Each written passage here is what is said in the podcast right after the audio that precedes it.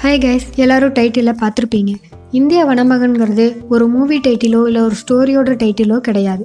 Real லைஃப்பில் இருக்க ஒருத்தருடைய ஸ்டோரி மனித முயற்சி இல்லாமல் உருவார மரங்களும் செடி கொடிகளும் நிறைஞ்செடுத்ததான் நம்ம காடுன்னு சொல்லுவோம். ஆனால் பிரம்மபுத்திர ஆற்றின் நடுவில் மணல் தீவில் இருக்கிற காடு கொஞ்சம் டிஃப்ரெண்ட்டானது மணல் தீவில் மூங்கில் மட்டும்தான் வளரும். ஆனால் பல வகை மரங்கள் நிறைஞ்ச காட்டை தனி ஒருத்தர் உருவாக்கியிருக்காரு. வாங்க அவரை பற்றியும் அவர் அந்த காட்டை உருவாக்கின விதத்தை பற்றியும் பார்க்கலாம்.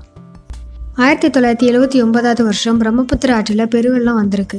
அந்த வெள்ளத்தில் அடிச்சிட்டு வந்த ஏராளமானவைகளும் பாம்புகளும் இந்த தீவில் வந்து கரை ஒதுங்கியிருக்கு.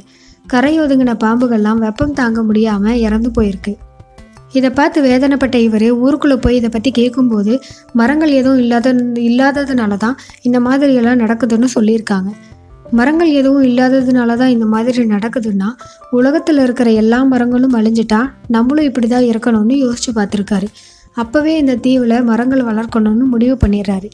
இதை போய் ஊர் மக்கள்கிட்ட சொல்லும்போது இது உனக்கு தேவையில்லாத வேலை. அந்த தீவில் மரங்களே வளராது.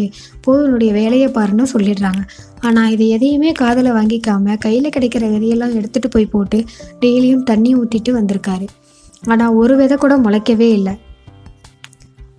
என்ன பண்ணுறதுன்னு தெரியாமல் வனத்துறையில் இருக்கவங்க கிட்ட கேட்கும்போது அங்கே மூங்கில் மட்டும்தான் வளரணும்னு சொல்லிடுறாங்க. உடனே இவர் மூங்கிலை வச்சு வளர்க்க ஆரம்பிச்சிடுறாரு. அந்த டைமில் கவர்மெண்ட் சமூக காடுகள் வளர்ப்பு திட்டத்தை செயல்படுத்துகிறாங்க அதில் இணைஞ்சு மரங்களை நட ஆரம்பிக்கிறாரு. மூணு வருஷத்தில் அந்த திட்டம் முடிஞ்சு போயிடுது இவர் மட்டும் அங்கேயே தங்கி மரங்களை பாதுகாத்துட்டு இருந்திருக்காரு. மூங்கில் மட்டும்தான் வளர்ந்துருக்கு. அதனால் அஸ்ஸாம் வேளாண்மை பல்கலைக்கழக பேராசிரியரான ஜாதுநாத்தை போய் பார்க்குறாரு.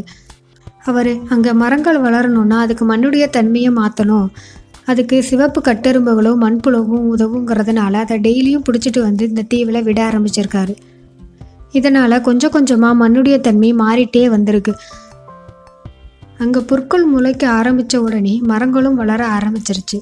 கால்நடை வளர்க்குறது தான் இவருடைய வேலை. அந்த கால்நடைகளுடைய சாணத்தை கொஞ்சம் கூட வேஸ்ட் பண்ணாமல் உரமாக மாற்றிருக்காரு சின்ன சின்ன விதையை கூட வேஸ்ட் பண்ணாமல் நட்டு வளர்த்துட்டு வந்திருக்காரு.